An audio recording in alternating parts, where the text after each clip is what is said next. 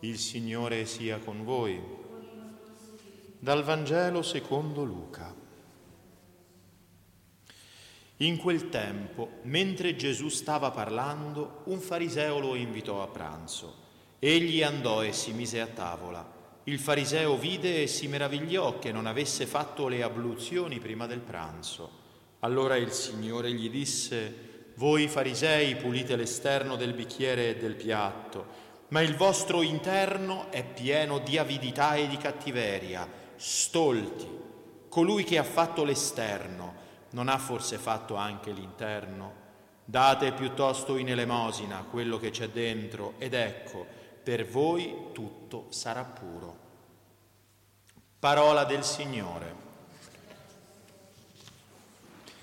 Siano lodati Gesù e Maria Cari fratelli e sorelle, abbiamo ripetuto più volte i cieli narrano la gloria di Dio dal Salmo 18 e tutto questo salmo ci dice che la creazione tutta canta la gloria di Dio. Cieli, terra, i cieli narrano la gloria di Dio, l'opera delle sue mani, il tutto il creato ne annuncia il firmamento, il giorno al giorno ne affida il racconto e la notte alla notte ne trasmette notizia, senza linguaggio, senza parole, senza che si oda la loro voce, per tutta la terra si diffonde il loro annuncio e ai confini del mondo il loro messaggio. È la creazione che urla c'è un creatore. L'opera delle mani del Signore ci manifesta la sua esistenza e questo è, quello, è quanto dice San Paolo nella prima lettura. Ciò che di Dio si può conoscere è manifesto. Dio stesso lo ha manifestato. Infatti le sue perfezioni invisibili ossia la sua eterna potenza e divinità, vengono contemplate e comprese dalla creazione del mondo attraverso le opere da lui compiute. Sono le opere del Signore che ci dicono la sua presenza. Però per riuscire a comprendere il linguaggio delle creature che attraverso la loro creaturalità ci urlano la presenza del Creatore, bisogna avere un cuore puro. Perché? Perché ce lo dice San Paolo, se non hai il cuore puro, Dio ti abbandona all'impurità dei desideri del tuo cuore e in te stesso ricevi il castigo di quegli stessi desideri, appunto vieni abbandonato all'impurità secondo i desideri del tuo cuore, tanto da disonorare il corpo che è tempio dello Spirito Santo. Il peccato come dicevamo più o meno ieri, ci fa, ci ottenebra l'impurità, acceca la mente e impedisce di vedere Dio. Infatti una delle prime beatitudini è beati puri di cuore. Perché? Perché vedranno Dio.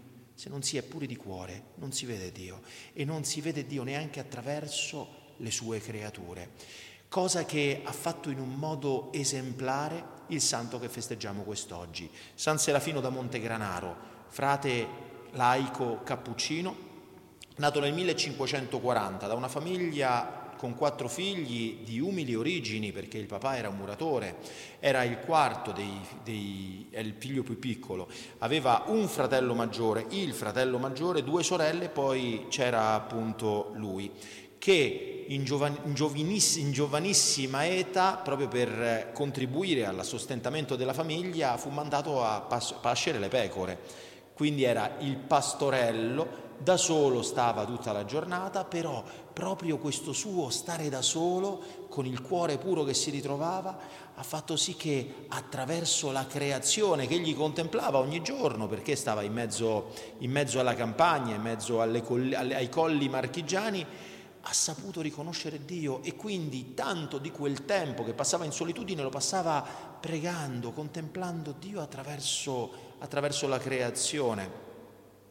Se non che il papà a un certo punto muore e il fratello maggiore lo richiama al lavoro che lui stesso stava facendo, sia di muratore, quindi giovinetto comincia a trasportare pietre, a fare lavori pesanti e il tutto trattato malamente da suo fratello trattato malissimamente da suo fratello che lo insultava, gli dava degli incapaci, gli faceva fare i lavori più umili, veramente lui con grande, grande, grande pazienza, perché ormai aveva imparato da Gesù crocifisso a soffrire e a tacere. Pregando nella Santa Casa di Loreto sentì per la prima volta il desiderio di darsi al Signore, però dopo qualche tempo, andando a lavorare nella casa di, di, di un signore, la, la figliola devota e pia di questo signore leggeva ad alta voce un libro sui novissimi, la meditazione dei novissimi, e lui rimase rapito da quanto ascoltava, al punto che, che decise di, di, abbandonare tutto, di ritirarsi in una spelonca, di vivere in penitenza per prepararsi ai novissimi. I novissimi cosa sono? Sono le realtà ultime, no? Morte, giudizio, inferno e paradiso. Questi sono i quattro novissimi. Sentendo parlare di queste realtà ultime che spesso non vogliamo alle quali spesso non vogliamo pensare, ma che se ci soffermassimo a pensare che fra poco dovremo morire, verremo giudicati e dopo il giudizio abbiamo due possibilità, inferno o paradiso, beh, forse se avessimo quel cuor puro che aveva San Serafino anche noi, matureremo l'idea che è meglio vivere in penitenza per prepararsi a quel giorno terribile in cui verremo pesati per le nostre opere, per le nostre parole, per le nostre azioni, per i nostri pensieri. Bene, lui a questo punto consigliato anche da questa giovinetta che gli dice guarda se vuoi fare penitenza è sorto un nuovo ordine, sono già presenti da, da una cinquantina d'anni che hanno fatto grandi frutti di santità, questi erano i frati francescani cappuccini, fatti cappuccino. Allora lui scappa da casa, va a Tolentino e chiede di essere accolto tra i frati cappuccini. Il superiore del convento gli dice guarda, stai tranquillo, tornatene a casa, mettiti, rappacificati con i tuoi in casa e poi magari vedremo, prende tempo.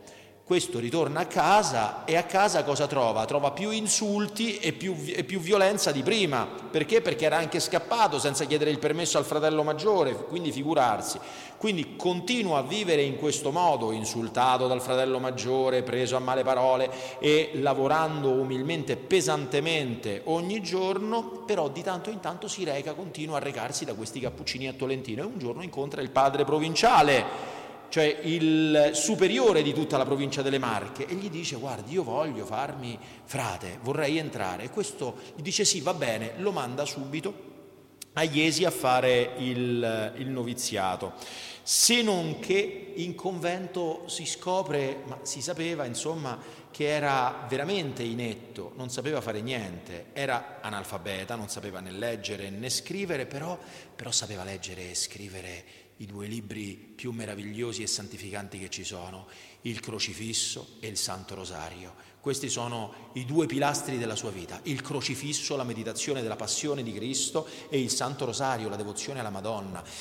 Alla scuola del crocifisso hai imparato a soffrire e a tacere, soffrire e tacere, perché se soffri e poi ti lamenti non serve a niente, è inutile è inutile, stai sprecando la sofferenza che, il, che, che, che puoi vivere nella, nel tacere, nel silenzio e nell'offerta costante. Lì c'è il merito. E lui l'ha fatto in un modo meraviglioso perché? Perché le persecuzioni che pensava di aver lasciato a casa in convento sono continuate. Ha girato tutti i conventi della, della provincia facendo gli uffici più umili, cuoco, portinaio e questuante, e ovunque trovava qualcuno che lo trattava male, che lo prendeva a male parole, che lo esercitava sulla pazienza. Un giorno, interrogato dai suoi superiori circa il segreto della, dei, dei, suoi prodigi, perché poi a un certo punto ha iniziato a fare dei prodigi, dei miracoli, il Signore faceva dei miracoli attraverso di lui incredibili, tipo ridare la parola a una nata muta, tipo, tipo curare una bambina malata cronica di asma istantaneamente. E lui dice il segreto, umiltà e pazienza. Umiltà e pazienza. Si dice che una volta fu messo così a dura prova dai suoi confratelli dello stesso dello, del suo convento che stava lì lì per scattare perché la misura era, era colma, se non che corre ai piedi di Gesù sacramentato e prega. E lì ode una voce che dice per servire Dio bisogna morire a se stesso, accettare le avversità di qualunque natura esse siano. Le umiliazioni però non finiscono, la persecuzione continua e lui prega per chi gli offre l'occasione di soffrire. Prega e dice, o oh Signore, l'unica grazia che vi domando è di continuare a soffrire per voi. Non erano solo i prodigi e evidentemente questa pazienza a tutta prova che l'hanno reso oggetto di ammirazione e di venerazione anche da parte dei, dei fedeli che si rendevano conto nel loro senso sfidei di trovarsi accanto a una figura eccezionale, no, ma anche il suo tenore di vita, il suo pranzo, una scodella di minestra e un tozzo di pane duro. Non beveva mai fuori dei pasti. A chi gli diceva ma come fai? A fare questo tenore di vita e lui disse ma sai che c'è? L'abitudine, sono 40 anni che la va così. D'inverno non si accostava mai al fuoco e diceva ai confratelli non vi date pena, io ho la mia bisaccia che mi, che mi fa come calda coperta. Un giorno arriva a un convento con una tonaca tutta pezza e il superiore di quel convento gli ne vuole dare un'altra nuova. E lui dice che non ce n'è affatto bisogno e il superiore gli dice, ma insomma, con questo freddo e con il, questo abito tutto rattoppato lungo la strada sarete morto? E lui risponde, poco male, vi sarebbe sulla terra un peccatore di meno e il peggiore di tutti. Vedete, il segreto di San Serafino da Montegranaro, che poi è il segreto di tutti i santi, è proprio questo, i due pilastri a cui si è affidato Gesù, crocifisso e sacramentato, e la Madonna. Questo questo è tutto qui, è tutta qui la sapienza dei santi, non nelle formule, nelle, nelle cose complicate, nelle cose, no, è tutta qui, nella semplicità, nella riduzione del tutto all'unità. E l'unità chi è? È Cristo. Cristo letto attraverso la croce, letto attraverso l'Eucaristia che ce lo fa presente e attraverso la sua mamma che lui stesso ci ha lasciato. A 64 anni, nel 1604, a un sacerdote gravemente ammalato, suo confidente, disse coraggio, ci faremo compagnia nel viaggio al cielo. Sembrava che stesse bene, se non che l'11 ottobre del 1604 uscì per la questa, ma ritornò un po' febbricitante e si ritirò in, in, cella e disse di portargli, chiese di portargli il viatico. Gli dissero ma guarda ma stai bene, non c'è niente. No, no, no, no, no, allora permettete che io venga in chiesa per prenderlo. Ma no, ma dai, vabbè, io domani non ci sarò, domani sarò morto, quindi datemelo con grande pazienza, con grande amore. E effettivamente questo hanno fatto. Gli portano il Santissimo Sacramento, a quel punto gli dice datemi l'estrema unzione, per favore voglio l'unzione degli infermi. Gli dicono ma no, ma dai, non c'è bisogno.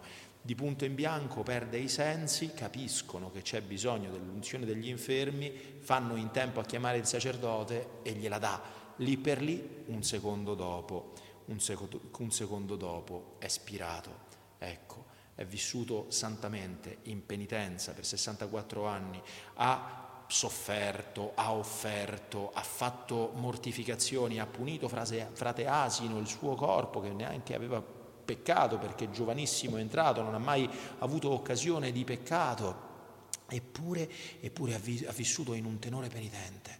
Sì, ha vissuto con Cristo, in Cristo, per Cristo e adesso con Cristo trionfa eternamente nella gloria. Siano lodati Gesù e Maria.